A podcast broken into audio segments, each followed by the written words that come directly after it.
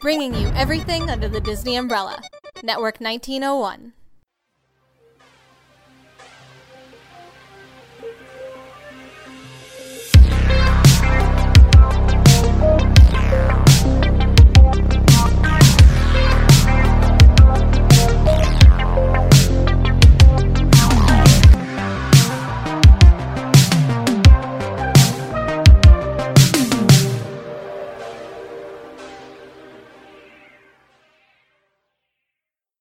Hey everyone, welcome back to another episode of Lipstick and Lightsabers. I am Shannon, And I'm Alex.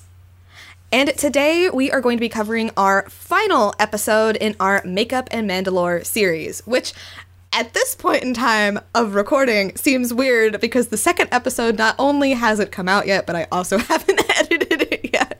Yeah, we got to backlog a little bit.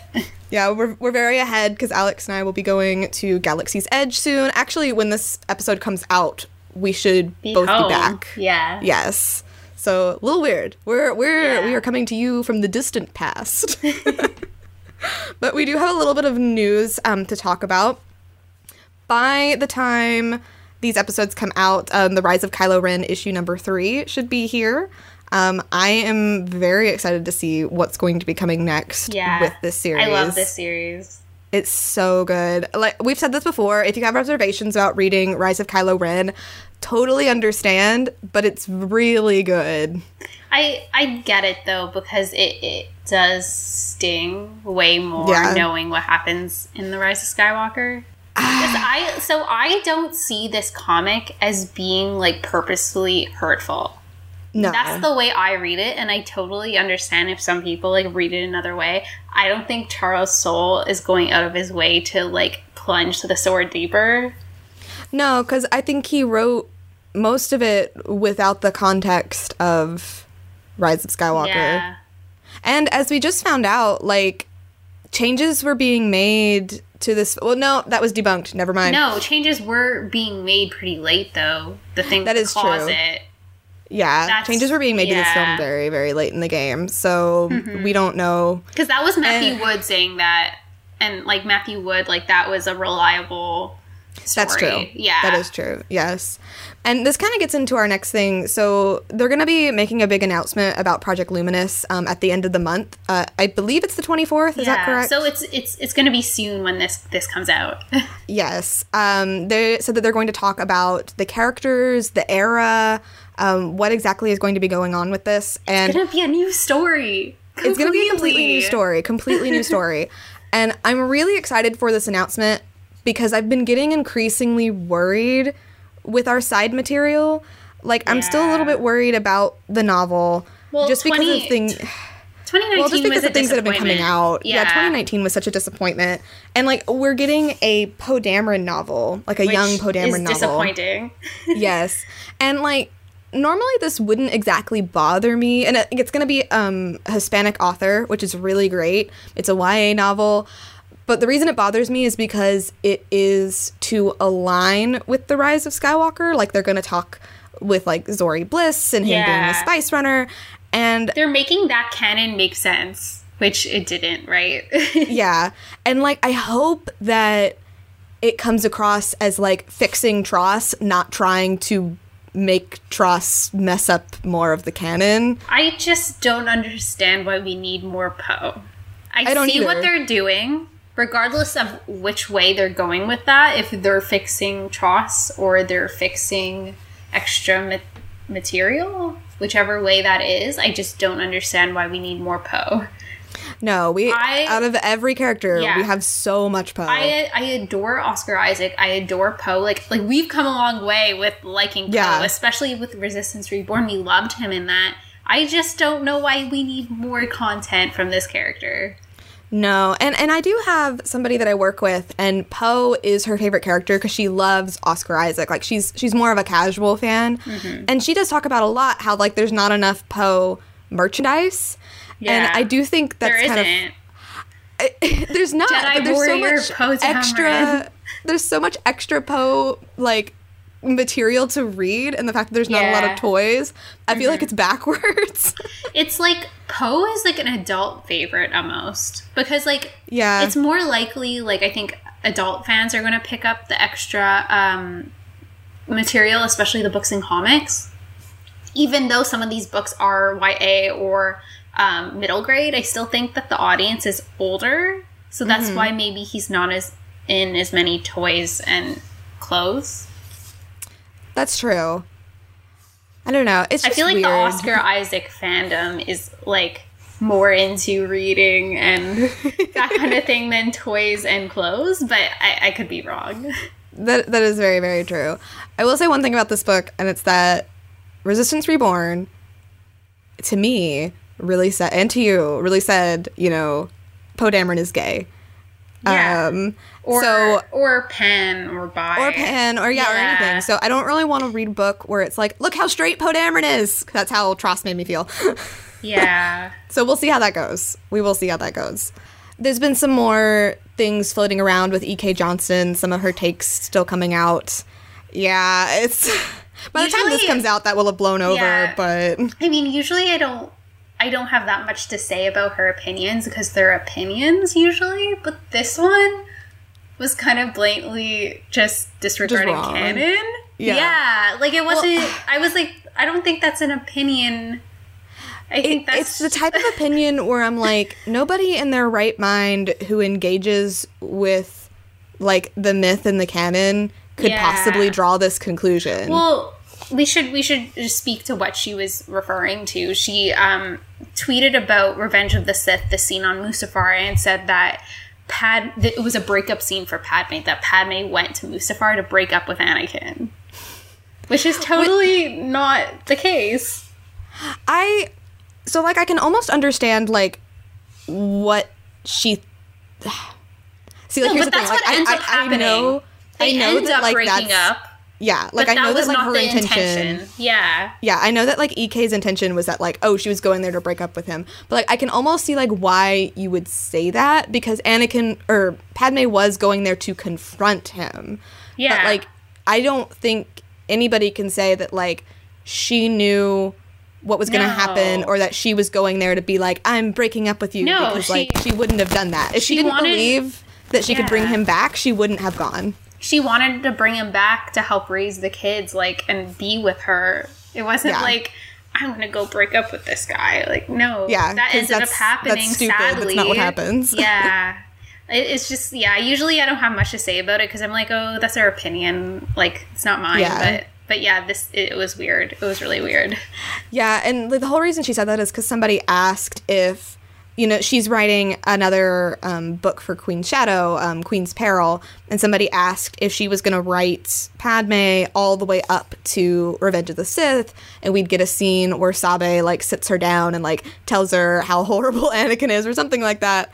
And like again, I could see that happening, but you could never write Padme going like, "Oh my god, you're so right. Like Anakin's so horrible." Because she doesn't believe that. She's she loves him. well like you even see the conversations between her and obi-wan yeah, like that- it's- exactly. it's proof that she still has hope in him yeah. So like that does make me a little bit worried if EK does think this way, but I'm still to read Queen, Queen's Peril. yeah Um i will yeah yeah, I want I want Padme content. we both liked Queen Shadow. We had like Yeah. it wasn't a perfect book, but we both enjoyed it.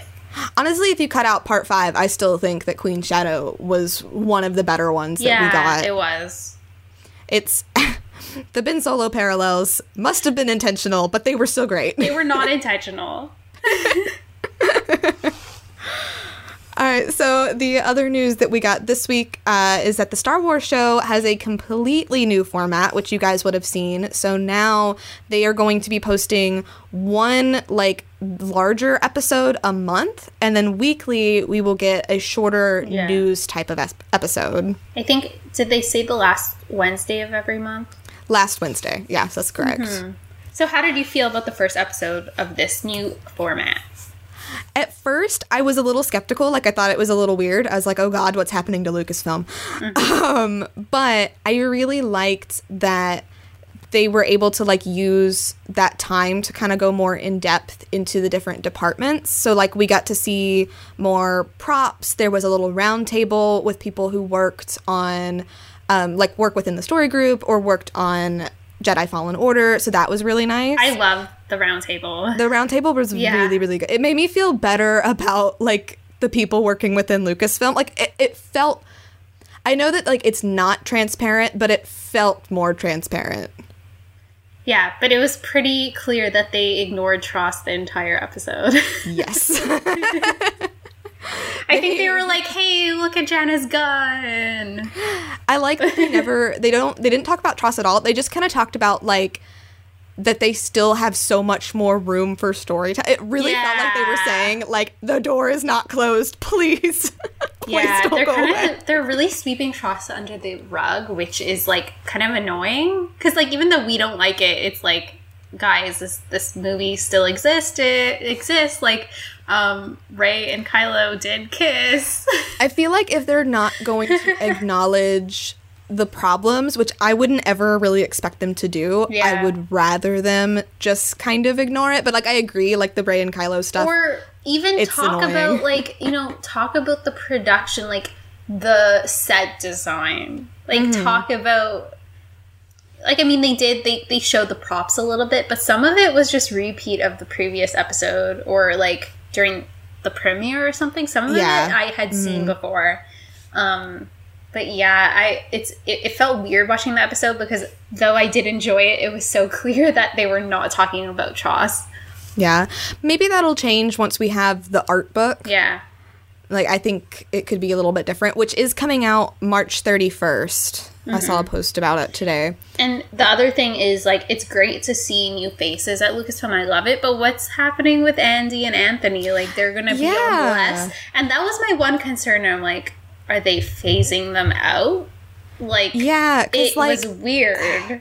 yeah, the fact that they like I was so happy to see um I don't know her name, um the redhead. Oh. Um uh Kristin. Yeah, I, I was so happy to see like more of her and like she's gonna be doing the news recaps. Yes, at I really time- like her.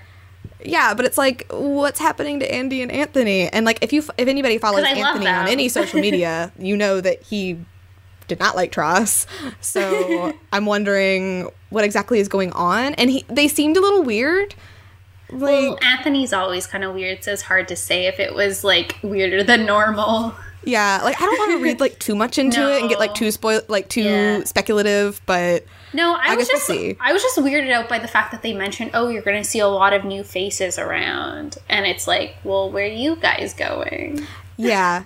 Yeah, it was a little bit strange. And by the time this episode comes out, we'll be a lot closer to that next um, Yeah. monthly episode. So maybe we'll see kind of how that goes once we get there.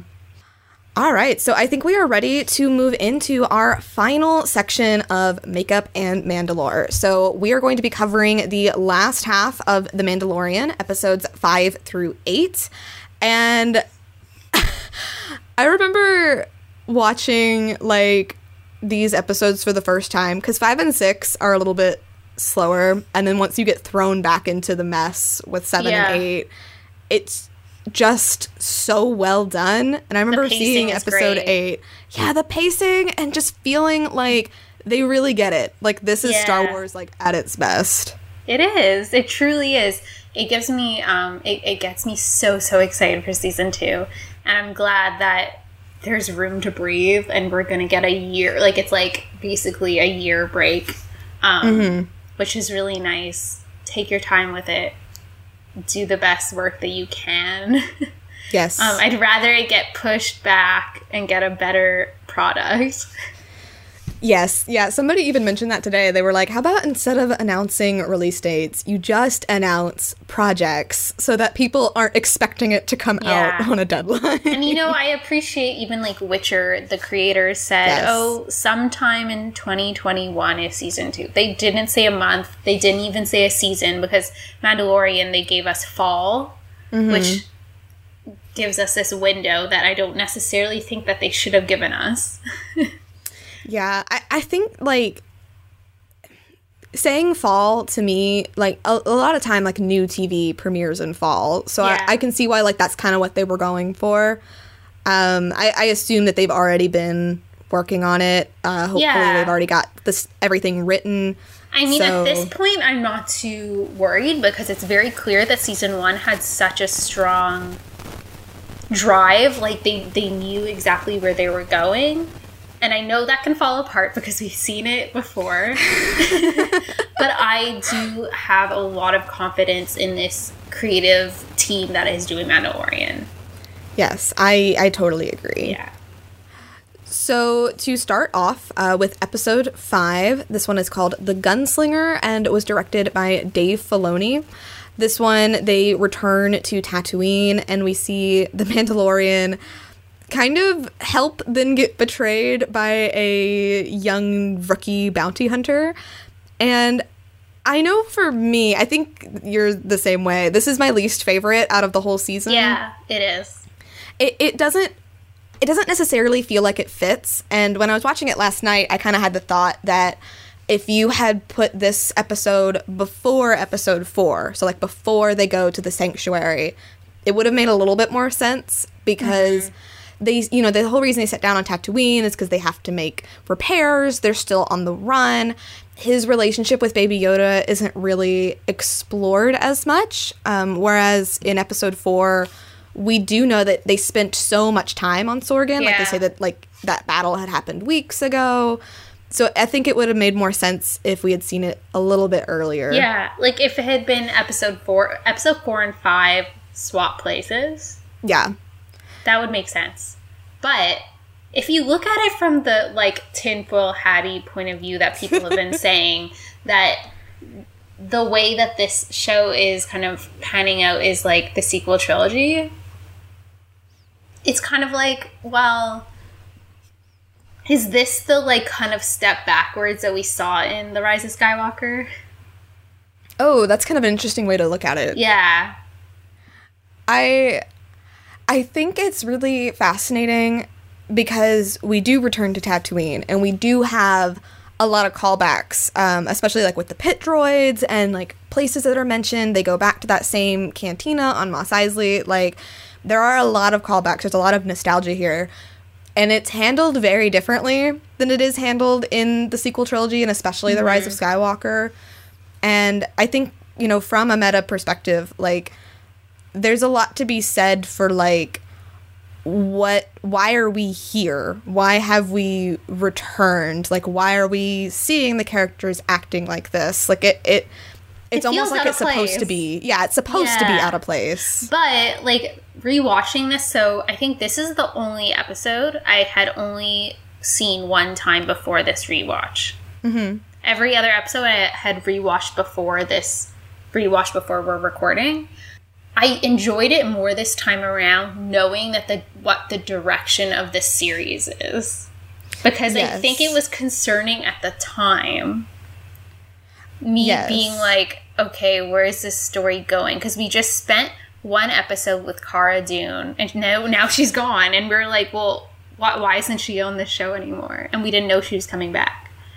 Yeah i think like it was so frustrating when these were coming out weekly because we were like okay well but what does this mean like overall Yeah. and like the answer is it doesn't necessarily mean anything right now the end means something probably Yeah, I mean, Um, like Purrgils and Rebels come back.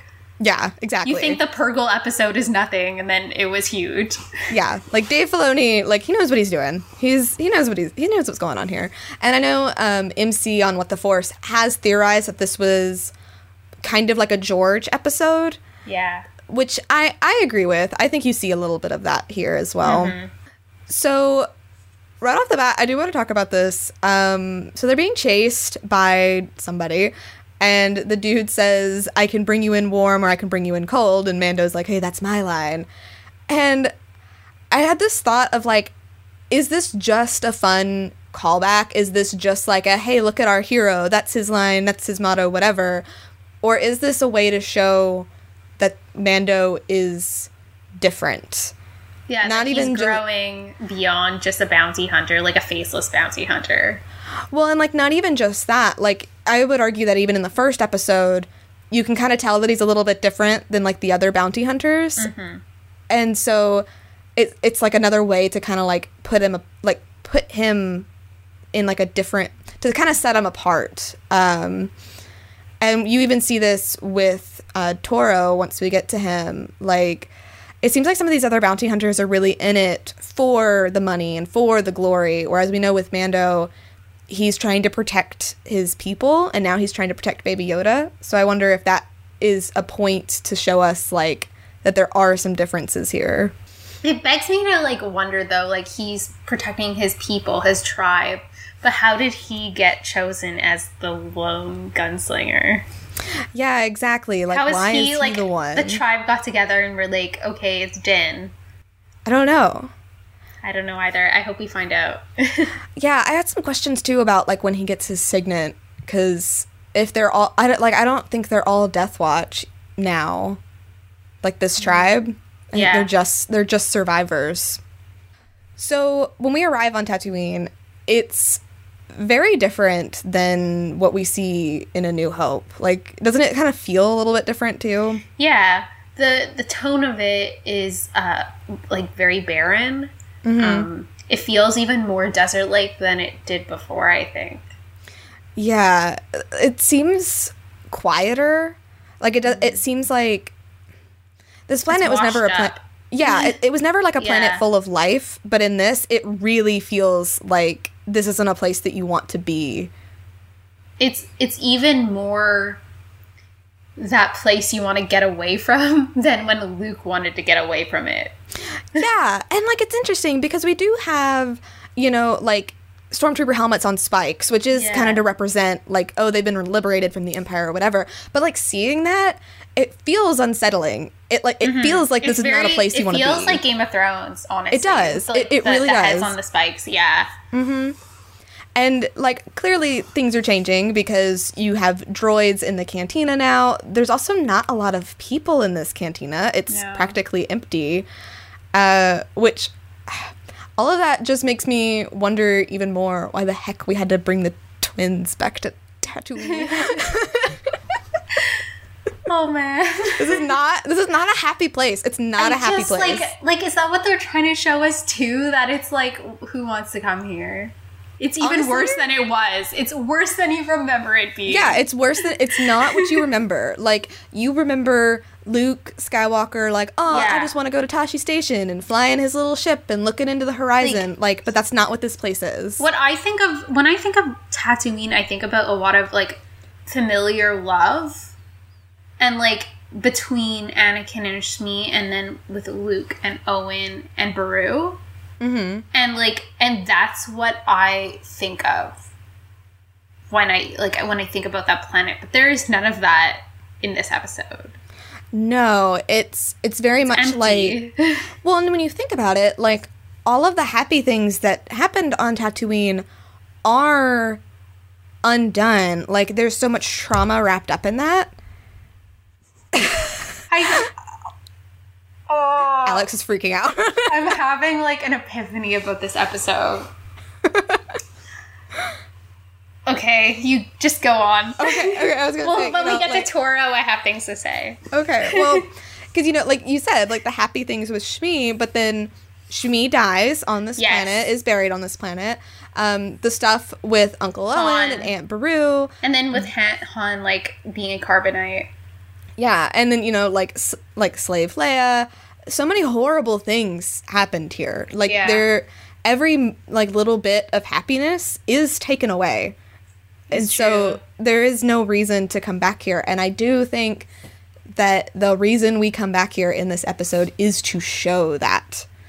And there are so many people who can watch the series who like this might be their introduction to Star Wars. So like showing Tatooine is not for the sake of the fans because they knew this. They even said this like anybody can watch this if you're a new fan, if you're an old fan, whatever. So showing Tatooine was not for the nostalgia. It was to transform it. Mm-hmm. Unlike TROS. Sorry, I'm salty. Um, but that does bring us to our new characters. Do you want to start with Toro? Um, yes. Okay. okay. So, when we are introduced to Toro, he is in whose booth? Whose seat is he in? Is he like, I didn't even know that. He's in Han's booth. He's in Han's booth. He is in someone else's shoes. He is pretending to be Oh. someone else. oh, no. And we just talked about when- this. Yes, and when Rey is on Tatooine, is she pretending to be someone else? Yeah. Yes, she is. And like with Toro, it is a bad thing. So when we first see him, like he's just this like rookie new bounty hunter. He's not even part of the guild. Like he's hunting down this really elite assassin because this is his like ticket into getting into the guild to like becoming a legend. And at first, you could almost see like his cockiness as just like, oh well, he's new to this. Like he's a baby. He doesn't know what's going on. But it is It's a revealed that front. It's like a front for him. yeah, it's, it's a front. Um, which you can even say that like Han had that a little bit as well in, in the beginning. But you do learn that like he doesn't need money. He's only doing this to be a legend, and he does betray Mando later because he just wants to be a legend. He just wants the th- he just wants Baby Yoda because he knows that it's important and he knows that people will know his name for it. And it made me think about like these are the people who don't engage with the myth, but they still use it as like Yeah. a way to like boost themselves, as like a mm-hmm. way to like be like, oh, look at me, I'm very important. I know so many things when really Yeah. they don't know what's going on because they don't have that care. Exactly. Yeah. And it, it is it does bring up like, you know, like what does it mean to be a legend? Uh cuz Yeah. Luke brings that up in the last Jedi, you know, like I'm a legend. Look at me. I failed. Like I'm here doing this thing. Like it's not all it's cracked up to be. Mhm. Rey's the legend now. Yeah, exactly. And she's all alone. And you could even say that of the Mandalorians. Like they are these legendary warriors and look what happened to They them. failed. yeah. They're scattered. They're The they've status been defeated. gone. Yeah. yeah it's really important to look at this episode like i i still don't think it's like the best episode but like when you look at it from this standpoint like So It- interesting. yeah because clearly the the creators like dave filoni Jon Favreau which i'm very surprised with Jon Favreau has like a lot to say about this He's like Dave Filoni. I mean, sorry, not Dave Filoni. Um, Jon Favreau is surpri- surprising me. Especially somebody who said that he didn't like the prequels and yet Or he is such a major like the prequels. Yeah. yeah it's uh, it's a really he really did surprise me i did not think we were going to get this from him I think there is a ton of passion that he's putting into this, and it is so clear. And like, I mean, you always see it when there's a lot of passion being put into a project. It's it's just that much better. we know that Jon Favreau has been like a huge star wars fan like his entire life like he's one of those who talks about how like he's he grew up with the original Mm-hmm. Yeah, trilogy he's and all very that much an OG fan. Yes, exactly. Yeah. And I know that there is like a point of tension, um, especially within like with newer fans when they see that like fan like older fans are getting to you know like write for Star Wars because there is that worry of oh were they just in it for the nostalgia or are they in it for the myth? And with Jon Favreau, you can definitely see now that he is in it for the myth. Like he understands Yeah. the story that's being told here. And in the case of like Chris Terrio, who talks about how he was an OT fan and he loved Return of the Jedi and all of this, and then you get a movie like The Rise of Skywalker, clearly it was just a nostalgia thing Yeah. and not Well, a myth. I even I even pointed out the similarities between Toro and Chris Terrio. yeah. Yeah, it's it's really like this is A a, person who just doesn't yeah, it's a lot of privilege. It's a lot of like I just want to be known for this thing. I don't really know what it's about, but I want my name on it. and he's kind of saying a lot of things without a lot of uh, backup. Yeah. Yeah. And it's like Star Wars fans know better and they're like, well, what are you saying? This isn't canon. Okay. Yeah, because they, they easily could have gone, you know, like, oh, he's just a kid. He just has to learn, and like Mando's going to teach him.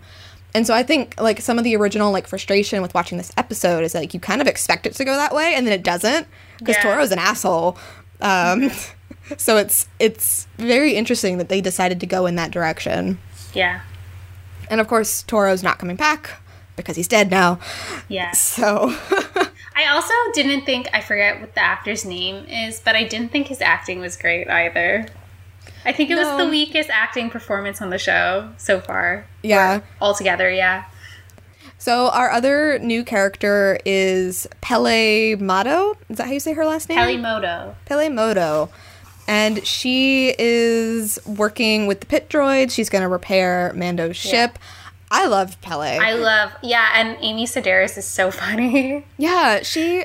It felt like that Phantom Menace, like prequel trilogy, silly Oh, yeah. humor, and I and I loved it. appreciate that. Yeah. Yeah, it was just fun. Like the way I love the way that she's like checking out the ship And it's mothering so Baby Yoda. yeah. Well, it's, it's very exaggerated, but you can tell that like she's exaggerating it on purpose. Yeah. and it's just it's so cute. It's so freaking cute, and I like Mm-hmm. it. I had a note in here about like the difference between Mando caring for the child in this episode and Peli because Mando leaves Baby Yoda on the ship and like part of me understands why he did this. Like Baby Yoda is sleeping. He doesn't want to like show him and everything. I don't know why he couldn't have just put him in a backpack whatever. Um, but he just leaves him here and like when he comes back and he's gone like he freaks out. And it's like yeah of course he's gone. Like he- that happened in the fourth episode Yeah. you know? And like, like- you know that this child isn't a baby, it's more of a toddler. And Exactly. toddlers get into trouble. Exactly, exactly. So it's like, you know, he should have known. And like Peli does tell him, like, you have a lot to learn about Yeah. raising a young one. And like when she finds Baby Yoda, you know, she picks him up and it's just like, you know, fine, I'm going to watch you and then I'm going to charge him extra because Yeah. I have to watch you. You know what I was thinking actually? Toro representing the original trilogy is interesting, or like a certain type of fan. Mm-hmm. Um, and then like Peli kind of being like a prequel fan. Like, that is kind of an interesting way to look at Mm-hmm. it. Because then you could even say that like Mando is like the new fan, like the sequel Yeah. trilogy. Like, learning. not learning quite from sure, yeah, both learning. of them. Yeah. Yeah, because like Toro just because we've talked about this and many people have talked about this. You know, Baby Yoda is the myth. Like he represents the myth on a meta level. So Toro wants Toro wants the baby for like the no. He wants to like have his name be known. He wants to be the one to turn him in. He doesn't wants care to be a about the myth. Doesn't care about the myth. He doesn't care about the baby. Whereas you know when Peli finds him, like granted, yes, she doesn't know what this baby is worth, but she's also like, it's a baby. Like, yeah, I have to take care of it. yeah, it's like, have you eaten? Do I need to feed you? Like, you're adorable. Like. She calls him Bright Eyes. That's really interesting. And and she think about. calls Mando Womperat. I love her. I hope she comes back. I'd love to see her again somehow. I don't know how, but she was fun. And then our other new character that we meet briefly is our assassin Fennec Shand, and she was played by Ming-Na Wen, who is also Okay, Mulan. the coolest uh, style in the show, Mm-hmm. I think. Best outfit, best hair. Mm-hmm. Um, her braids are beautiful. yes, Alex loves braids. Braids in my Star Wars. I I loved Fennec's character because she is this amazing assassin. Like apparently she's very very hard to track down. Everybody wants to find her to turn her in. She's very stealthy. She's very stealthy. And obviously, we know that Toro and Mando are going to find her. But the way she tries to get away is by talking to Toro. And she's like, Look, like, you want to take me in, but like, you've already got a bigger score. Like, Mando's armor is worth so much money. Money's not what he wants. She's like, Oh, well, I heard that this Mando, like, stole something and he's got something that's really, really valuable. So maybe you should go and do that. Like, she knows how to work the situation. And for a minute, I thought we were to get like a team up with Fennec and Toro, but he's an asshole. So Yeah. Do you think that Fennec will be back? I think she has to be. Because at the very end of this episode, somebody walks up and takes her. Yeah. So she must still be alive. We have no context for this. We have Mm-hmm. nothing to go on. People have theorized that this is Boba Fett. I really hope it's not Boba Fett. yeah. Um, I when I first But I watched it, I thought it was Mando, but Shannon, it's not. a character coming back from the dead yet again isn't out of the question. No, but like what would that what could that provide to Mando's story? Yeah, I don't know. I think that there, That's what it there is an on. answer there. I think that there is. I just don't know. Yeah. Because I don't think that bringing Boba Fett back is just like a mistake altogether. Because I think there probably is a way to do it that, to actually make it good. That Yeah, I just it- you as have to be as careful. As long as it's meaningful, Yeah, I think Just- it could be interesting. It has to take some some care. That's all. Yeah. I don't. I'm not against it. we we did talk about this. You know, like Jango Fett and Boba Fett, like they weren't Mandalorians. They were just Mm-hmm. bounty hunters that wore the armor. So that could be something interesting to explore. I don't know how they would do it, Yeah. but as long as it means something, I would be okay with it. Mm-hmm. So there are some other interesting things in this episode. I'm seeing him like interact with the Tusken Raiders. Uh, I love seeing the care that goes into that and the sign language. It's I love very that. it's very respectful and it's very meaningful. Mm-hmm. It was nice to see an interaction that was respectful between between them because we've always seen like like destruction basically, especially with Anakin in the prequels. Mhm. Well, and he talks about how like, you know, they believe that, you know, they are the locals. This is their planet. And I think they probably are. And to see and I think that's a lot to say. Like that, that's there's a lot to say about that and about real life too. Oh, definitely. And like they're not savages because you don't under like just because you don't understand mm-hmm. them. Like they're just different. It's fine. You can figure it out. so, I think with that, we can move into episode 6. Yeah. So this one is called The Prisoner and it was directed by Rick Famuyiwa, who also directed episode 2 To two. And in this one, the Mandalorian rejoins a crew of mercenaries uh, who he had worked with in the past to go on a dangerous mission to free a prisoner from a New Republic jail. yeah, we're seeing New Republic. Yeah, I thought it was really interesting. So, like, they didn't tell Mando that that's what they were doing. They just said that, like, he had been taken. Like, he doesn't know who the prisoner is or anything. There is no trust in this episode no, no, no, no. But Mando says like he wasn't just taken by a rival gang; he was arrested by the New Republic, and they're like, "Who cares? It's the same thing." That's really interesting. Like we still don't really have a good look at like what the New Republic Yeah. is right now. Because this, like, this kind of thing wouldn't fly in the Republic era. Or, like, they would. It, I don't know if Mandalorian would necessarily sign up for it. It'd be a lot clearer that they're pirates. Mm-hmm. And like right now, I feel like the lines are very blurred. It's so weird because, like, the New Republic has been, like, settled for, what, five years now? And it's Yeah. still such a joke. It's, it's still such, a joke. I mean, they said that. They're like, it's a joke. And, you know, the Empire is still here. There's still crime. Like, clearly, they're, re- they're clearly they're still struggling. They're still struggling. Mm-hmm. So, I think it was really interesting. They wanted Mando to come along because they needed his ship. They say that the Razor Crest is a ghost. And I kind of, I missed why they said that is. It's because it's not registered with the New Republic or the Empire, I think was what the meaning was mm-hmm. but that's really cool to me that he's like a ghost like no Yeah. i feel like that really goes with what our mandalorians look like right now they're in the shadows they're in hiding They don't really exist.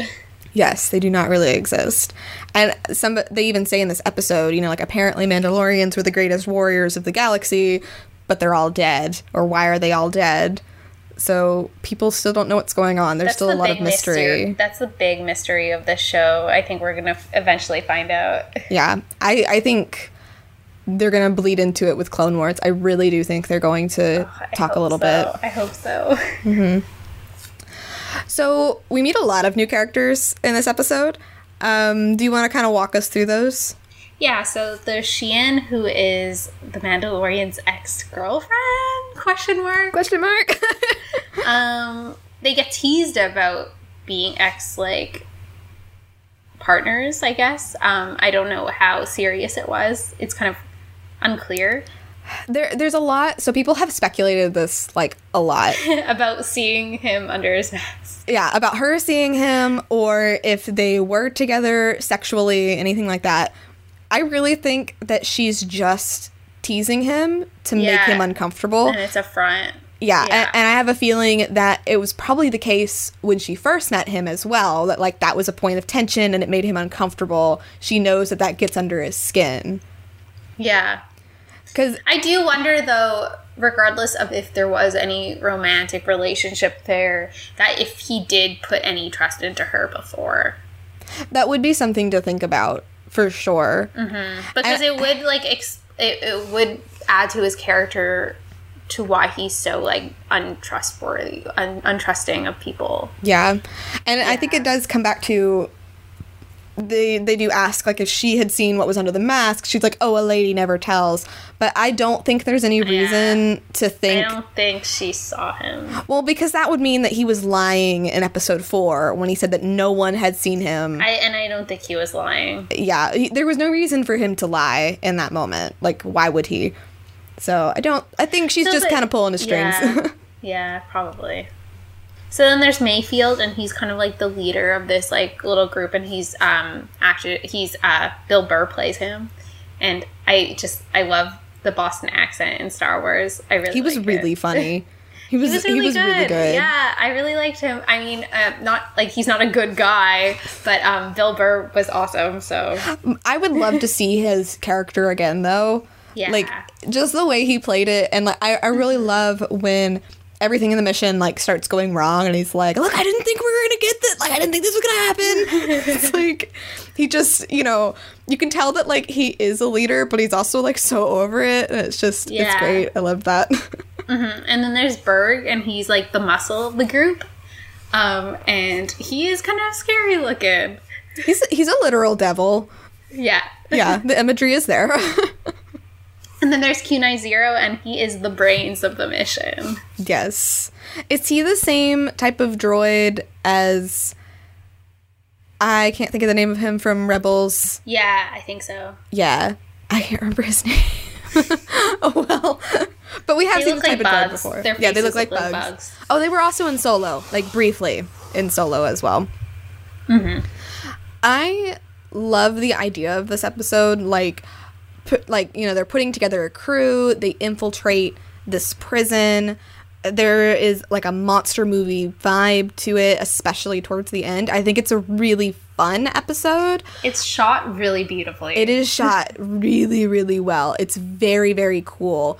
In terms of like what this episode means, like overall, there's not a ton to it. There are a couple of meta things, but it is definitely mostly showcasing Mando beating up people. Yeah. yeah, which is fine. Like it, I enjoyed it, but you know, Um, yeah. I I don't think that there's much to discuss about this episode rather than Mando being proven that he can't trust people. yeah, I I think so. It's really interesting to me, like the whole idea of this prison because the environment is so vastly different immediately. Mm-hmm. And people have talked about this being like a descent into the mind. It's a maze. It is holding Yeah. monsters like prisoner. It's keeping them, you know, like away from everyone. There's only one sentient life form like in the middle of this maze. That's all really interesting. And then the the flip happens and then Mando is the one hunting down the crew members Yeah. because they're onto him. They're going to take baby Yoda, all that kind of stuff. That was really interesting. What I really love though is he takes all of them down and he finally gets to Quinn, which was the man that they were mm-hmm. going to break out. And he says they got what they deserved. I thought they were dead. Exactly, we're supposed to think that they're dead because Xi'an even says earlier in the episode that she that he liked killing people, which we've never seen like to the contrary. Like we've never seen that he likes killing people. So when he says this, I think you're supposed to think like, "Oh, maybe we don't know who this is." But really he just imprisoned them. Mm-hmm. for the New Republic to find, which Yeah. I thought that was a really interesting choice. Yeah. So they got what they deserved. They didn't get death. Yeah, because nobody deserves to die. And that's that on that. um, there are also some director cameos in this as well, um, which are just kind of fun. And I do like at the end, he is like talking to Baby Yoda in the ship, and he's like, you know, like, I told you it was a bad idea to take this job, which was cute. I think, again, this would have lended to if episode four was in between this and episode five, because that plays back into them having like a better relationship. I think mm-hmm. And just kind of that cuteness. Baby Yoda the toy at the end. It's so adorable. Such a good callback. I love Baby Yoda. So now we get into the big things. I would definitely say seven and eight are a two-parter for sure. Yeah. It's one story, so I think it's fair to kind of go into them together. Yeah. So chapter seven is called The Reckoning, and it's di- directed by Deborah Chow. Um, we bow down to her. Um, she also directed episode three. She will be directing the entire Obi Wan series. And then episode eight is Redemption, directed by Taika Waititi. There's no the in front of redemption. No, It's just redemption. just Redemption, just like it was just Sanctuary. What's happening in these episodes? So in the first one, an old contact extends an invitation for the Mandalorians to make peace with his enemy. So that's um, Greef Karga uh, invites Din and Baby Yoda to come kind of resolve this whole thing so that they can walk or uh, walk, walk away free, basically. Yeah, and obviously, you know, Mando was not born yesterday. He's like, this is probably a trap. So he goes and asks Cara for help, and Cara is still on Sorgan. Mm-hmm. So when we when we see Cara on Sorgan, there she's in the middle of of like a wrestling challenge kind of thing, and there's this electric rope field connecting her and her opponent by the waist. And like my mind immediately went to the red string of fate. I didn't think about that, but I think that that is really interesting, and I think you can Yeah. definitely make that connection. like I, I I'm not really like making any headcanons about it or anything, but it's just like that's visually that's what I thought of. Yeah. I, I think there's de- I think there's something to that for sure. I don't know if that was like the intention, but I think that it's still telling that that imagery is there. I think it's really interesting that she is um so when we find her still here, she says that you know like I don't want to go like if I'm found I could be serving a life sentence, which is really interesting Wow. because what did she do? yeah, like what she did, she was a veteran. She fought for the rebellion. Like what? Why would they lock her up? Question mark. Uh, but as Well, soon she as She didn't like protecting diplomats. yeah, but like what did she do? what did she do? I want a Cara Dune book. Where's our Cara Dune book? Yeah, I want to Del know. Rey. Del Rey, please. This is what we want. Claudia can write it. She's in. She's from Alderaan. but as soon as uh, the Mandalorian tells her that the enemy is Imperial, she doesn't even have to think about it. She's just like, "Yeah, nope, fine, I'm going." And She's hell bent on destroying Yeah. every Imperial. Yeah. I, I think we see a lot of that with like people who were in the rebellion, um, especially when you think about like Rogue One era, just that immediate hate of the Empire. It's Yeah. just it's ingrained in you and especially people from the rebellion, like you can see that a lot of them don't believe that the Empire is gone. So it's interesting that the leaders that they elected kind of let it fall to the wayside. Yeah. It is really interesting. Mm-hmm. So when they're back on the ship, they realize that they have to have somebody else to watch Baby Yoda. So they're going to go back and get Kuiil um, because Baby Yoda was messing with the controls. But here's the thing they make a point to show that Baby Yoda was listening in to their conversation. So Mando Yeah, and Cara. his head like Yeah, he pops down. Yeah. They're talking about going back to Nevarro. Do you think it's safe? Blah blah blah. And then like the the very next thing is him messing with the ship. Yeah. And. I had I had asked this before. You know, he's fifty years old, And so like we Yeah. see him as a baby, he's a toddler, but like I really do think he understands a lot more than people think he does. Well, I think that, but that's that's toddlers. I think toddlers actually they they understand a lot more than people think they do. I mean that's that's Uh-huh. true as well. Yeah, I think that he's just being. He's his development is where a toddler's is. Yeah. I think they're underestimated. I mean you see this again when he chokes Cara Dune. yeah, Just because it's like, oh no, daddy, daddy's in trouble, must save, must protect. So when we go back and get Kuiil, I think this is the most like this is like the coolest part of the episode, talking to Kuiil again, because they he's discussing like where the child could have come from, like maybe it was from a gene farm, I don't know. And he says no because he's too ugly. yeah, he's too ugly. Although he does say that Cara Dune is very beautiful. She could have been made there. um, but he talks about how he had to fight for the Empire. He was forced into indentured servitude, but he served like he worked for like three human lifetimes to free himself and like now he works for no one. He has a peaceful life. And he went back and found IG-11 and it says specifically like in the he was left behind in the wake of your destruction reconstruction was quite difficult but not impossible he pieces ig11 back together and gives him a new purpose Yeah. And he was, at that point, he says he was devoid of all life. Mm-hmm. And Kuiil gives him life again. Like, he is like this droid's like mother. Yeah, well, and he says that, you know, he had to relearn everything. Like, he went from being like a hunter droid to being like a nurse type droid.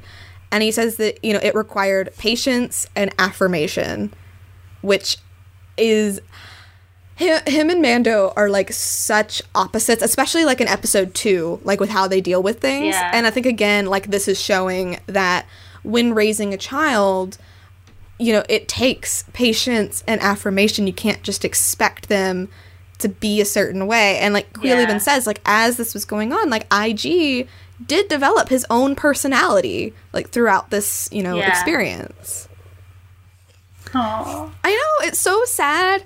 And we get that amazing line where Kuiil says, "Droids are neither good nor bad; they are neutral reflections of those who imprint them." Mm-hmm.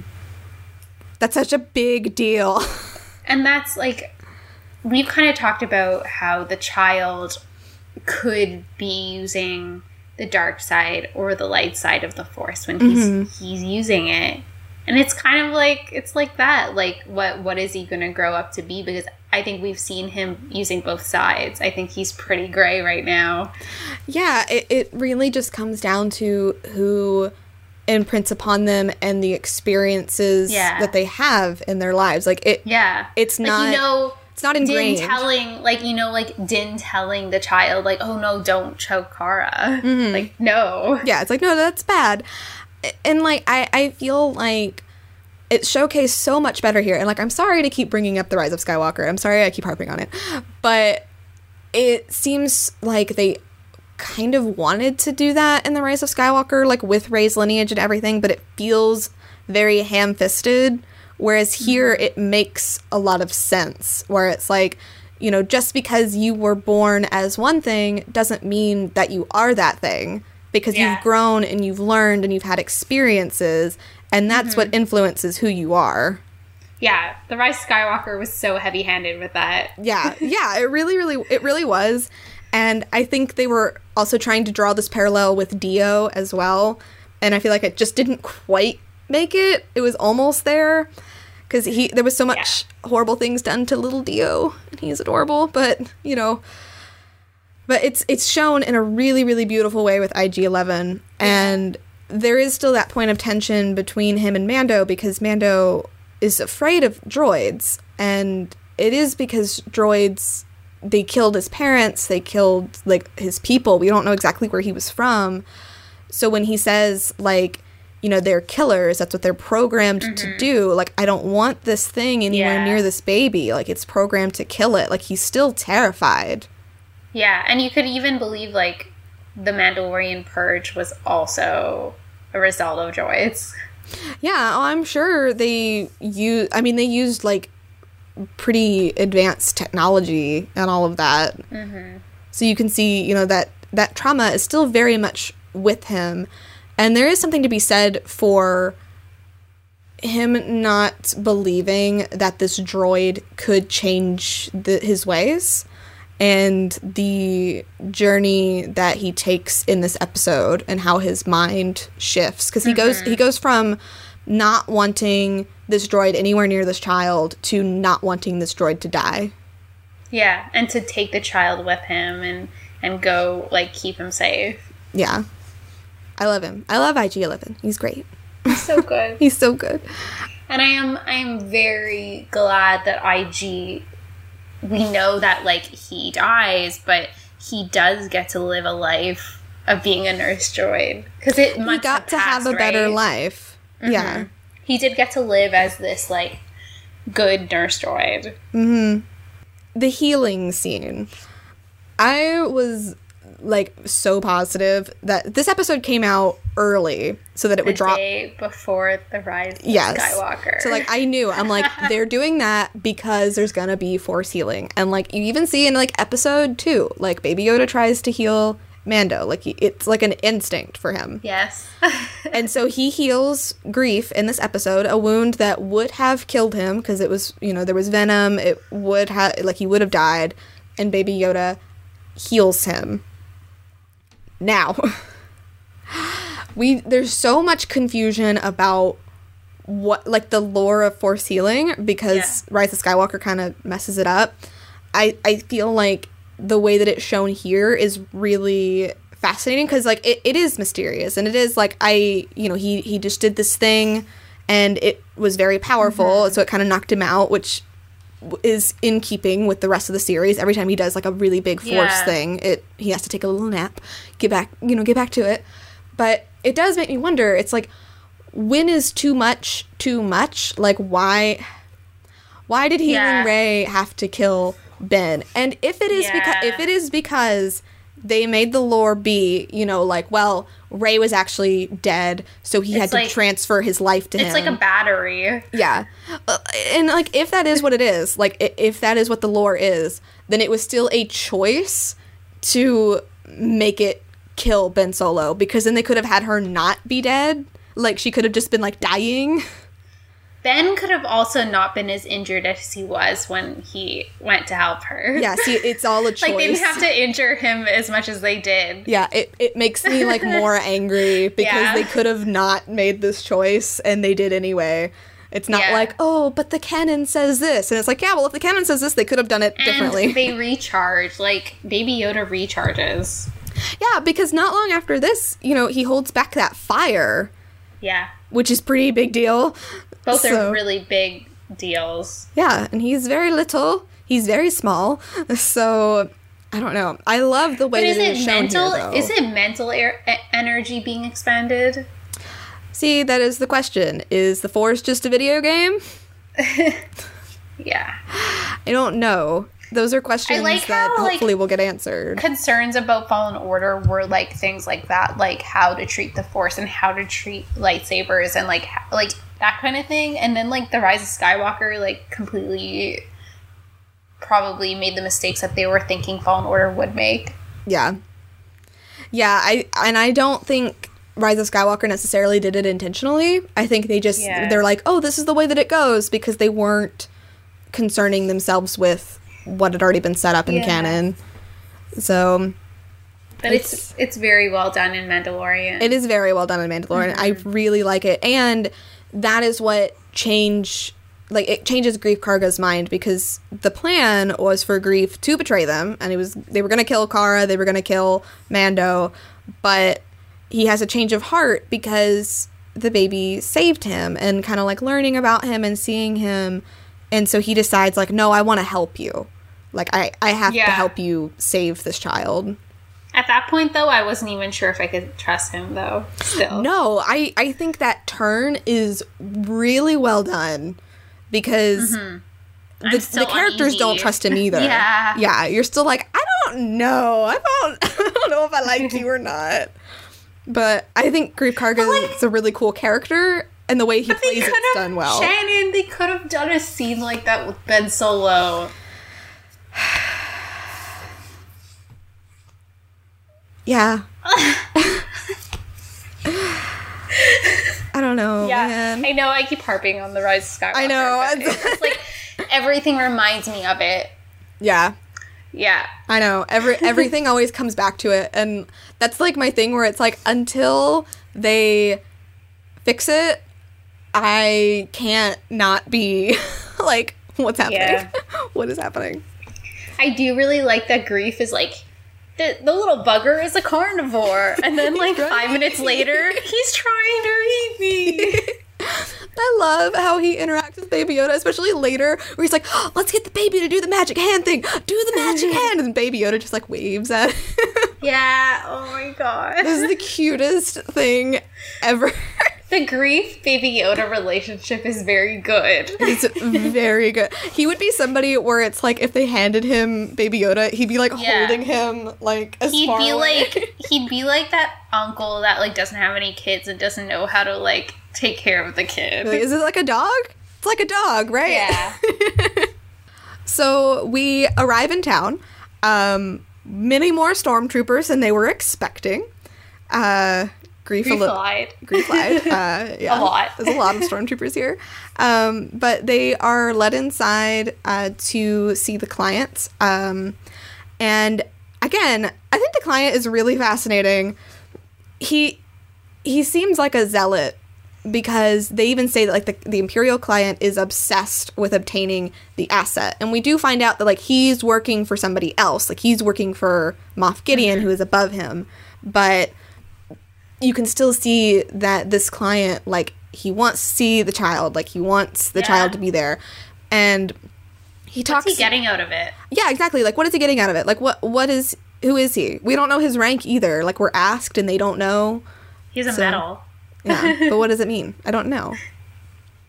But he says, like, why did Mandalore resist our occupation? The Empire brings stability, it brings peace, yada yada yada. Compare Imperial rule to what we're living in now death and chaos. Is the world more peaceful since the revolution? Is it? Is it? I don't think so. I don't think it is either. I think maybe in some places, but not everywhere. There's a lot of people that go ignore like that are ignored by the New Republic and yeah. I don't know I I think the you know the fall of the first order going in you know with the resistance whatever government they're going to set up I I do think they're going to repeat the same mistakes because we haven't Yeah, seen if anything's been learned. the rebels were never ready to win. No. Like they were planning for the war and they had no plan ahead of winning. That was the point too. There's something I can't remember where it was in, but it has to do with Palpatine's contingency plan. They Yeah. wanted to throw the fight when they did because they knew that the rebellion wasn't ready to win. And in Yeah. Alphabet Squadron, Hera Syndulla talks about that. She's like, "We were not ready to win this fight. Mm-hmm. And the Empire was ready to lose. they were ready to lose. They knew that if they lost then, they could win later. Yeah. Yes. Oh god. Yeah. and they did. Ooh. Bad. but it's it's really fascinating and I I really think of Rogue One in this. It looks so impossible to defeat the Empire. It looks so impossible that anything could be better because like the New Republic's not better and the Empire was horrible, but you know, he's kind of right. Like there was peace and stability sometimes. So it does feel very hopeless. And you always Yeah. like remember like the whole point of Rogue One was that there is still hope in fighting. Yeah. And you look at the older, like the um, the Republic from the prequel era, and it was bad then too because there was still slavery. Yeah, there was still a lot of corruption. So when are they ever Like, how are they going to break the cycle? Yeah, when I- when I- is the cycle going to be broken? I don't understand. The cycle was supposed to break in episode There- 9 and it didn't. Yeah, there should have been like, like besides Bendemption, breaking the cycle should have been their like priority to show that to the audience that something was different this time around. Yeah. And that that really does make me think that it's like, oh, in 30 years it's going to be like, oh, somehow Palpatine returned again, you know, cuz like the cycle didn't Yeah, break. Yeah, exactly. It's, It's- gonna happen again. It's just going to keep I'm not even convinced that like the Palpatine we saw was like no. real Palpatine They were in like a cloning facility. Like uh, and if he created Snoke, like there was a whole jar of them. How do we know that there's not another one just somewhere hanging out in the hat? Maybe th- maybe hat Mm-hmm. Snoke is a different Snoke than bathrobe Snoke. yeah. It's just like Mandalorian opened such a big can of worms for the future, Yeah. showing us that winning the war was not enough. Yeah. It wasn't enough because it's not just about defeating the bad guys, mm-hmm. it's about paving the way to being better. And I do think we're going to see that in pockets throughout Star Wars, but overall, until they, you know, touch that broader story again, we're not going to know what happened. Mm-hmm. And so, like, you know, we we get on this about like our our Rey theory and the world between worlds. We're probably going to do an episode about that at some point, but that would be a way to show that the cycle has been broken, for sure. Yeah. So let's talk about Moff Gideon. Uh, who is this man? He's a scary man. He's a scary man. He's a bad man.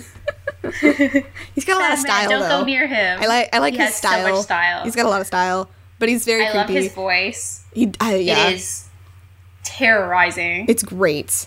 Yeah, he so I do not watch Breaking Bad, so I do not know of this actor in anything else. I know that people love him in Breaking Bad, and he is fantastic as Moff Gideon. Yes. Yes.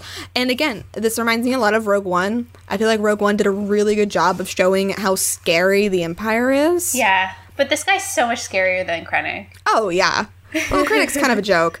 But, like, just his entrance, like, all these stormtroopers come out, and then, like, he, he descends in his tie, and it's really slow, and then he, like, walks up, and you're just like, oh my god, who is this dude?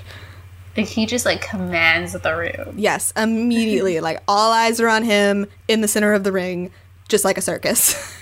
These are his mm-hmm. monkeys. so we find out that he is he was an ISB officer during the purge. Again, we don't really know what the purge is or what was going on on Mandalore, mm-hmm. but you know, Yeah. Mando knows who this guy is, and Moff Gideon knows who Knows all of them are. All of them. All of them. All of them. How does he know? How does he know? Was he undercover? Was he an undercover ISB agent? I don't know. I like kind of like wonder if he infiltrated the Mandalorians. Maybe that would make sense. and that was where this, the fall stem from from within Oh my god, that would be something. that would be yeah really heartbreaking. yeah I'd read that book. I'd read that book in a heartbeat. we might see it in in like i said um season two i'm wondering if they're gonna go with the same format where there's this flashback happening like throughout the season and each episode you get kind of a little bit more of it and it's like a puzzle being put together we might get that from the purge yeah, hundred percent. It's it's really really fascinating. Um, so he knows that the Mando is Din Djarin, which we didn't know his name until this point, even though uh, Pedro Pascal kind of spoiled that. I completely forgot about it though. Uh, and then we have Cara Cynthia Dune of Alderaan. And he knows who Greef Karga is as well, but I always forget, even when I'm watching it, because I just I hear Cara Cynthia Dune and my mind just goes, Whoa and I don't Of absorb anything else. Alderaan. Of Alderaan. Uh, where's our Cara book? I'm sorry, where's my Cara this is book? like this is what i want this is what I want, Star Wars. Who is she? um where is the mandalorian extra material Yes. where is it Where is my Cara book? like it will sell Where is my Cara book? It's gonna sell. You you know, like this stuff would sell so much better than any of the Rise of Skywalker extra stuff. Yes. a Cara Dune book would sell better than a Poe Dameron book. I think. It would. And you know that like Gina would be all over that too. Yeah, I think she would she would get really into it because I think um, Gwendoline Christie also read the Phasma book too. Mm-hmm. Like, and she would like Gina would be like so into it. Yeah. Not saying that Oscar Isaac wouldn't be into a Poe book. I'm just No, saying that Oscar no, no, Isaac's been done really dirty. and like I don't blame him. I don't Like, blame him either. Yeah, I also don't want to read about Poe being straight. I get it. but yeah, I want to know who she is. I want to know what her deal is. She's from Alderaan. Did she know Leia? Like, I have so many questions. yeah. So many questions. Well, even like, was she being trained to be like a royal guard or something? Like, what did So, Bail where her? my did Bail royal guard her? AU? Yeah, did Bail recruit her to be a rebel soldier? The potential. There's so much potential. I I have so many questions. Like a Cara Dune that has Bail Organa in it. The fashion. Yes. I need this. I, braids, did she know? Did she know Holdo? Like, oh my god. I have some. How, how much I older mean, is Holdo she? wasn't from Alderaan though, but No, but like, how much older is she than Leia? Like, was she not already much. with? I Was she already with the rebellion when Leia finds out about them in Princess of Alderaan? I think that Leia is is very plausible that Leia and Cara are around the same age. I think that's possible. Have questions. Where is the book? Is the first question. yeah. Yes. But we are kind of moving into episode 8 territory. So, to round out episode 7, uh, it ends very shockingly with the Empire catching up to Kuiil, who was trying to take Baby Yoda back to the safety of the ship. And they take the child, and Kuiil dies. Very sad. Really sad. I really liked his character. I, I after episode seven, I wasn't convinced he was dead. I'm like, no, he's okay. no, but he's Baby he's Yoda's totally gonna dead. save him. Baby Yoda's gonna heal him. No, but Oh. What is interesting though is that he's saved by IG 11, which I think was really important to show. Yeah. And we've kind of talked about IG's actions in this episode and Kuiil's will. Mm-hmm. Like, and, um, so we've seen in the past, like, the will of the Force being enforced through other beings after one is passed. So we've seen it in Rebels um, after Kanan sacrifices himself. He, um, his will is being exercised through a wolf who has kind of taken on his like soul almost um, and so that will is still being exercised through the wolf. He's still helping his family achieve like what they're going after. Um, and so it's kind of it's similar to that that Kuiil's dead but his will is still working in ig like he is still protecting the child. He is still like he was the one who programmed ig to do this. Yeah, it, it really does feel like even though he's gone and he's not in this episode, like he's still present through what he taught IG. Mm-hmm. Like you, you can still really feel Yeah. him. He he made such an impact. and it's such a big theme because you see it in Rogue One also. Yeah, you see the hope, the will of that hope that Jyn had like when she when she died, it went on. yeah, it just got passed on. Mm-hmm. That's really beautiful. That's really really cool. Do you want to talk about the stormtroopers in the beginning? They're really funny. I like I know a lot of people are really pissed off about them hitting Baby Yoda. Um, they're not nice guys. Yeah, they're not supposed to be nice. I think their banter is hilarious.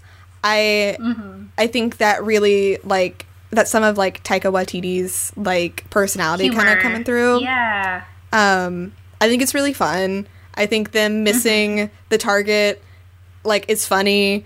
And to Yeah. me, I didn't think it was too fourth wall because like I wasn't really thinking about it. Yeah. Some people have said like you know like it's kind of breaking the fourth wall like stormtroopers being bad at aim. I think it's more like they make a joke about it in episode six because um, Mayfield was a sharpshooter, and they're just like, "Oh, must." It's like, is that why you're not with the Empire? And he's like, "I wasn't a stormtrooper." To me, Yeah. that's more of breaking the fourth wall. Fourth wall, yeah. Yeah, because they're like aware that they're bad at shooting.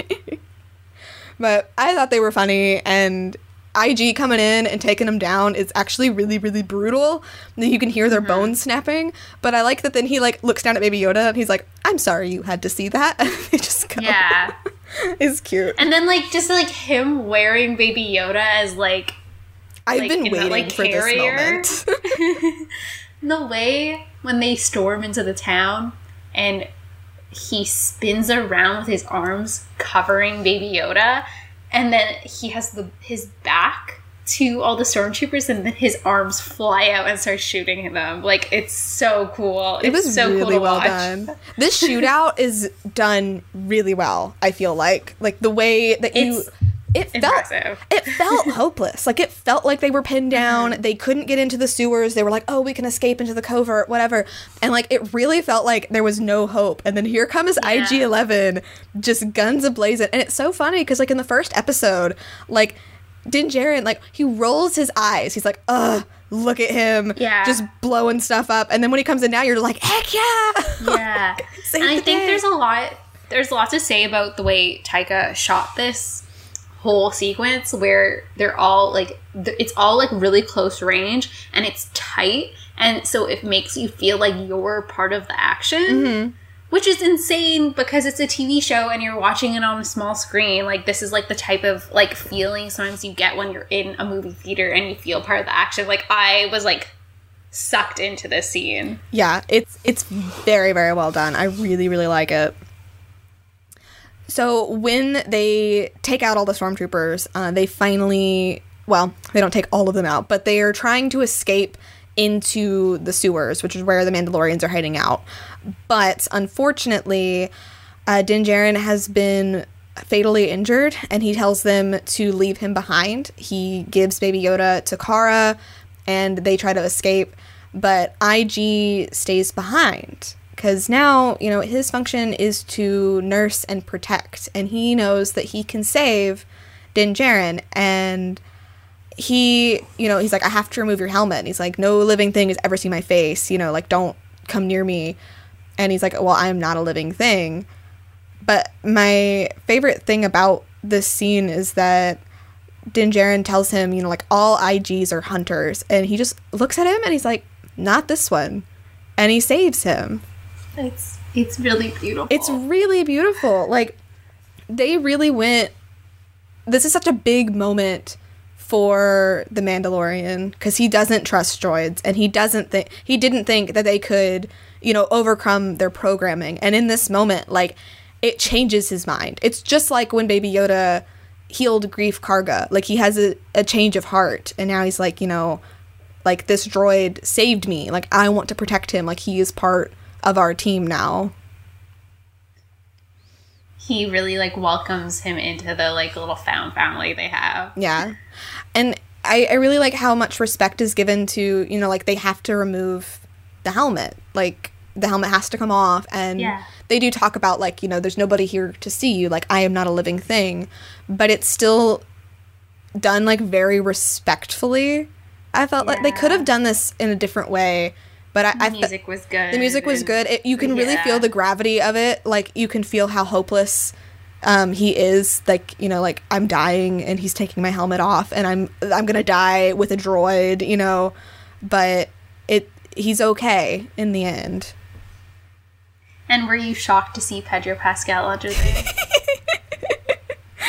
It's like I know what this man looks like, but it's still like he looks really good. He looks really good. Even though he's all oh bloody. yeah, he is. I like, like I know how good looking Pedro Pascal is, but then you see him and you're like, oh wow, he's really good looking. Somebody from work just sent me a message with no context. It's Kylo Ren on a Cheez It box.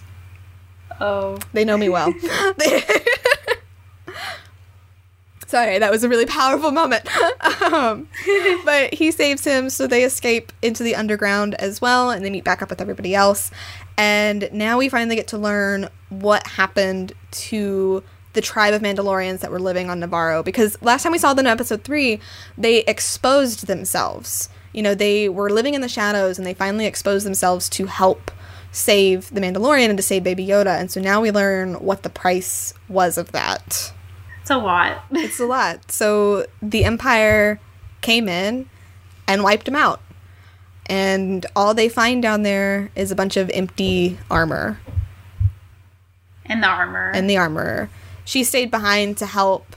I forget exactly how she says it, but she she's trying to like um, salvage what was left, and she did help some escape. So she does believe that you know She's some like, are alive. She has hope. She has a lot of hope. Yeah, but she she has to salvage the armor. She has to keep you know the traditions alive, and like mm-hmm. even Din Djarin says you know like he he has to stay behind to help her, and she convinces him to leave. So it's clearly there's clearly It's a lot because of the like child is the future. She's like Yeah. telling him like, no, your new job is to be this child's father. This child is the future. he was gonna stay behind to help honor the past, but he has to go She's- and protect yeah. the future. It's really about learning from your past mistakes to not make them again and make the right decisions in the future. Yeah, which is which we know that is something that the Mandalorians, um, along with a lot of people in Star Wars, really need to learn from. a pattern of Yeah. yeah. I really love this sequence because we already know that the the armorer is like a guard like a goddess, but she really feels like a goddess in this moment. Like how she is tending to the fallen, she's trying to keep the tradition alive. The way she talks to Mando, you know, they talk about like the child being an enemy, but he is an individual. He is not your enemy. You have to help him find his people. Like he is a foundling. Like I charge you to help him. Like it really does. Fe- she feels like a goddess. mission. It's like it's like, oh damn, the goddess is like giving me a mission. I have to follow it. Exactly, exactly. Like he has been charged to help this child, and now that like she has specifically charged him, like he cannot back down from it. There is no returning Mm-hmm. Yeah. Mm-hmm. to Sorgan and like packing up the armor. Like he has to help Baby Yoda Yeah, now. it'll be like as ingrained in him as not taking off his helmet. Yes, yes, I believe that as well. I think so. And I really like that she says, you know, like by creed until um it's reunited with its own kind, you are as its father. So he Yeah. he is the father of Baby Yoda now. And they are a clan of two. So, what do you think of age is like? How old are you once you can really join the creed? I don't know. That's a good question because I feel like that's one that Star Wars hasn't really talked about, and you have to kind of think of the different cultures, Mm-hmm. The different Jedi age? planets. Like I don't the age where they go from Padawan to Jedi, kind of. That's a good question. Because you have to even wonder, like, with Sabine. Although, like, with Sabine, Mandalore was under a very a- different regime. Yeah, it wasn't a foundling system at that point, or at least that group wasn't a foundling system. Yeah. I guess now's a good time to kind of talk about Din Djarin being a foundling. So we get to see like the whole sequence of what happened to his family. And we see that he was rescued by Death Watch. And it says, you know, like he was a foundling and he was raised in the fighting corps, which I'm not sure what that is. But again, like until a It's found like a. Do you think? It's like a branch of like the army, kind of that would protect. I think so maybe. I'm I'm not entirely sure. I do think Because it's Death Watch kind of. Death Watch kind of considers themselves that. Yeah. I, I think it's interesting that given what we learned about like houses and clans, like and now we learned that like when you become of age, like you kind of get to do your own thing. You're not necessarily like a foundling anymore. And you know, he doesn't have a signet, so it kind of makes me wonder if like he was raised by Death Watch, but he himself and maybe even the tribe that he's with is not necessarily mm-hmm. Death Watch.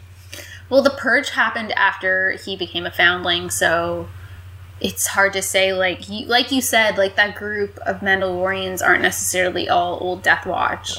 Yeah, they like they might just be, you know, survivors. Yeah, Yeah. and like how old was? Like my question is, how old was Din when the purge happened? Yeah. And When was the purge? yeah, what exactly is the purge has to be whatever happened after Rebels because Yeah. Clearly like cuz you know they occupied Mandalore and he talks about you know like they resisted Yeah. Mm-hmm. occupation. So then the purge happened. And we don't there's a lot that we don't know within that. And it's it's hard to kind of say. Well, you can kind of like guess Din's age based off of how old he is in the Clone Wars. Yeah. So, um, so yeah, it's like we have no idea what this purge thing is No. when it happened. We have no idea. There's a big enough like time, like an era between Rebels and now, there's so many years. Yeah. Well, because when that happened with everything with Bo Katan happened, that was, you know, towards the end of Rebels. So we were getting closer to A New Hope. So we're But- like, so the war, the um, the war. How long did that span? Five? Was it five years? I don't know. I'm so not a real like Star Wars I, fan. I, I, I, yeah, we're not real Star Wars fans apparently. um, so like, let's say it's like ten years later yeah. between that rebel, those rebels episodes, and and then Mandalorian. Yeah. I don't know. Well, because I would I would say that the purge probably happened, you know, obviously before the end of the rebellion battles with the Empire. So Yeah, obviously so it before would be Jakku. in the like five year. yeah. Yeah. Um, so that's that's a nice gap that they can fill in. Um, they we do get a little bit of a, a nod to the Siege of Mandalore in this. Uh, Moff Gideon talks about hearing the songs of the Siege of Mandalore and the Night of a Thousand Tears, which just Oh. oh, we're gonna see that happen. Is there an episode as called of, A Thousand Tears? I don't know. As of right now, we are three days from the first episode. As of this episode coming out, Yeah. Yes. so it's it's a lot. I'm re- I'm not ready, but I am ready. Please hurt me, but don't hurt me like the Rise of Skywalker No, did. like I do want to be hurt, but I need to have the pieces of my heart picked up It has to have and put meaning. back together. It Has to have meaning. yeah. Has to have meaning. So the armorer charges uh, Din Djarin to you know help Baby Yoda take him back to his people. We don't know what that means. Uh, we don't know if that means the Jedi or if he's going to find a planet of Yodas. Um, Yeah. some people that kind of brings in some speculation of if we're going to see Luke Skywalker because now all that's left of the Jedi is Luke in his academy. So Well, where is baby Cal? yeah, what what happened to Cal? Like where did he go? So there there's a lot of questions of like where they could be going from here. I kind of think that he's not if he goes and he looks for his species, like his kind, I don't think they're gonna find them. I don't mm-hmm. know if they would Will we do find Ahsoka? yeah, if they would find Ahsoka or like if they find Jedi stuff. I have no idea what that could be, but I do think that they're not going to find like a planet of Yodas, or if they do, they're gonna find that it's been like wiped out or something. Yeah. They're not to answer the questions about the Yoda species. I don't think. I don't think we're to know more. No, I think they're to leave it very, very ambiguous. Yeah. But I do like that. So he gets that mission, and he earn he finally gets his signet, which is a mudhorn, which represents you know him and Baby Yoda working together, which is really nice Mm-hmm. because now they are the clan of two. And you know what? I, I do think that Din would consider the child's people force users because I think he considers himself a Mandalorian and not what he was born from. Yeah, Because like technically, I feel like like the foundlings can be any species. Like it doesn't matter. It's more about the creed. Like it's about being a Mandalorian. So I could see him being like, well, his creed are the Force users. Yeah. Exactly. Yeah. So that's how you kind of get into like, er- is he gonna go find the Jedi? Yeah. Kind of thing. I don't. I don't think we would see like Luke in the Mandalorian. No, I don't want to. I don't want to either. I there's there's too much going on there. Um. I like a lot of other decisions. I think Ahsoka would have to have a lot of care. Yeah. But I would prefer that. Yeah. There there's a lot of questions. I I think honestly, if he found like Cal, that would be interesting. Cal would be very old. Cal would be very old. Um, or nah. Yeah. He would how old? He was like- the same age as Ahsoka. Yeah. Around. Yeah.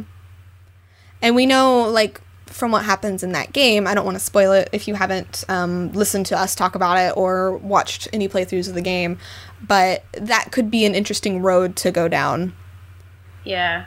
for sure. And this is like just like a little bit after Ahsoka the White, right? Yeah. Um, so like her and Sabine are currently they found Ezra or they're still looking for Ezra. Yeah, see, there's a lot of questions there too.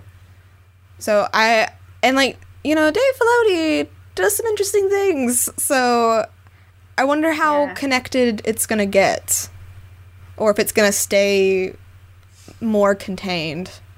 Within Mandalorian Filoni rather than big wide Yeah. world Filoni. Well, because like you got to remember, you know, like this is like a good. It, this you can honestly watch The Mandalorian without having seen anything else, and I don't think you should expect fans to necessarily dive into the other stuff. Like, obviously, if you loved The Mandalorian, like you should be encouraged to go and like watch the movies and watch Rebels and like learn some of those plot lines.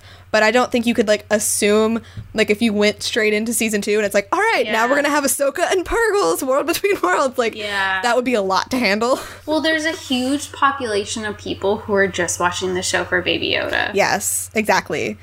so I, I think the way that they balanced it in season one is really good, and I want to see that balance continue. Mm-hmm.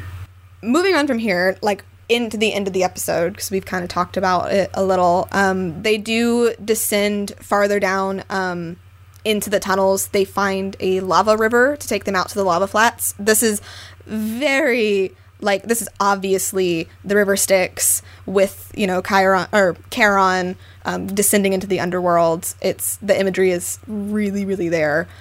But when they think that they've you know found like salvation, when they think that they finally made it out, um, the Empire is still out there. So IG sacrifices himself to save the rest of the crew, and he says that there is no way to succeed with him living and the child living. Like this is the only way. And he says, you know, like you can rewrite all of my protocols if you tell me that the child will be safe in your care. It's so heartbreaking. It's so heartbreaking. And Din doesn't want him to die. Like he's like, no, like you, we need like- you.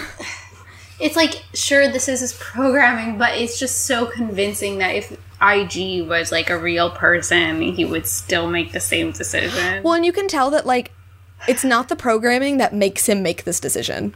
He makes this decision to save everyone.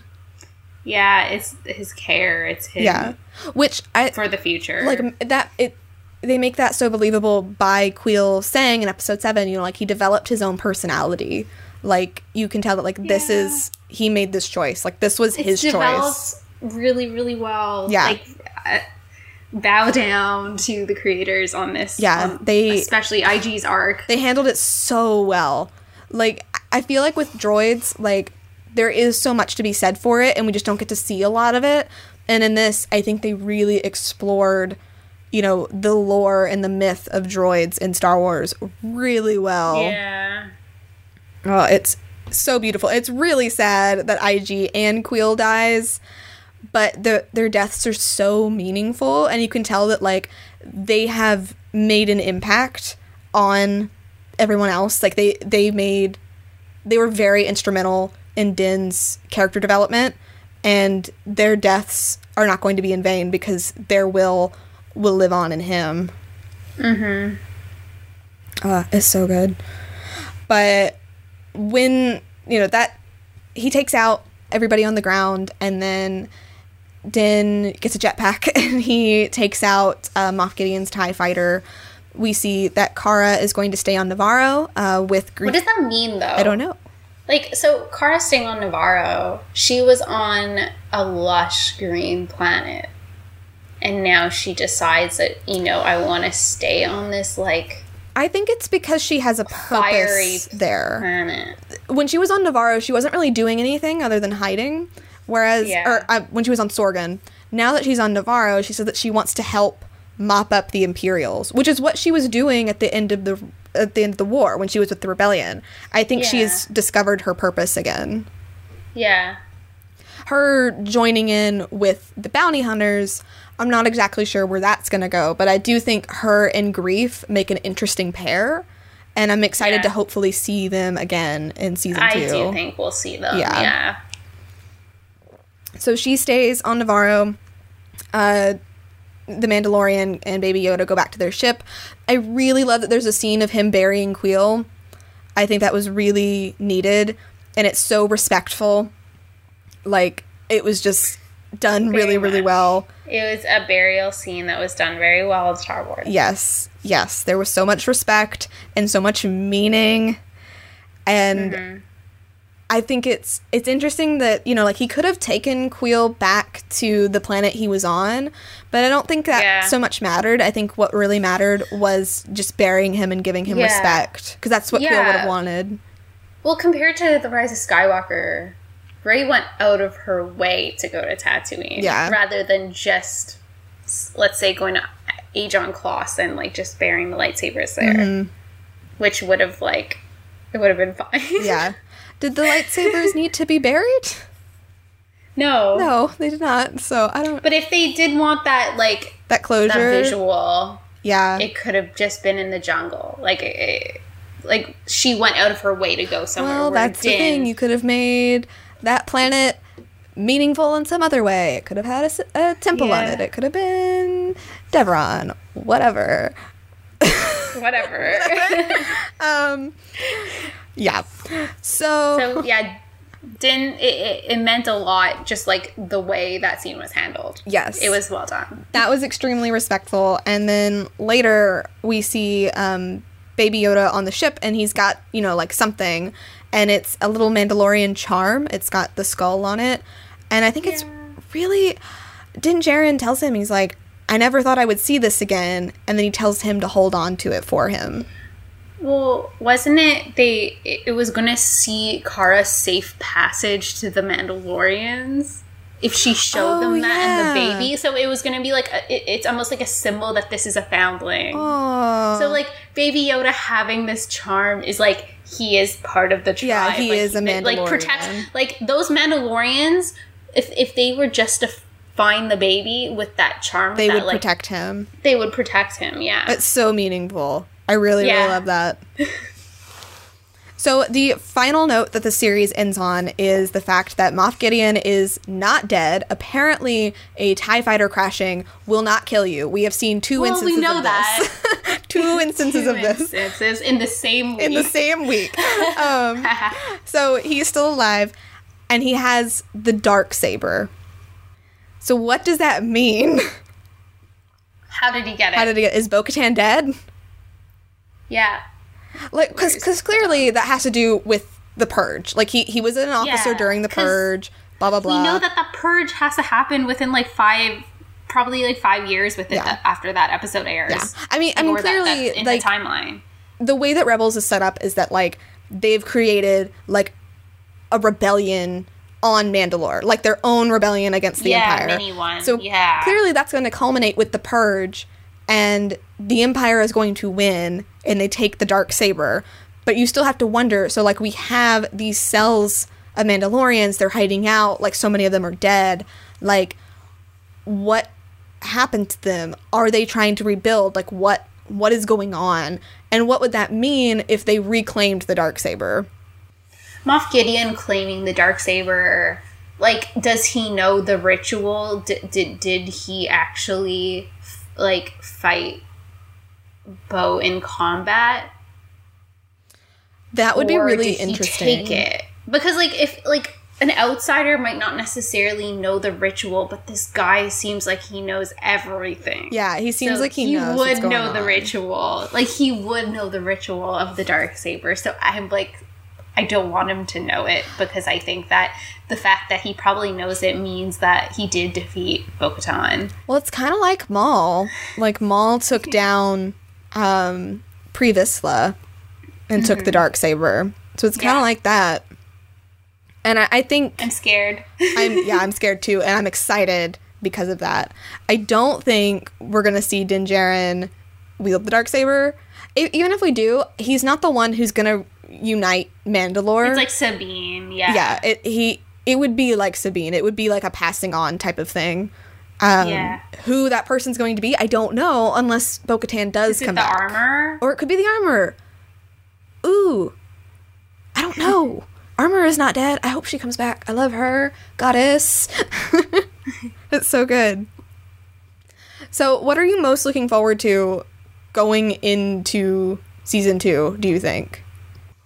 I'm looking forward to the search for Baby Yoda's people whatever that means. And I am really hoping for some backstory on the purge. Yeah, same here. I think those things are going to be really, really fascinating.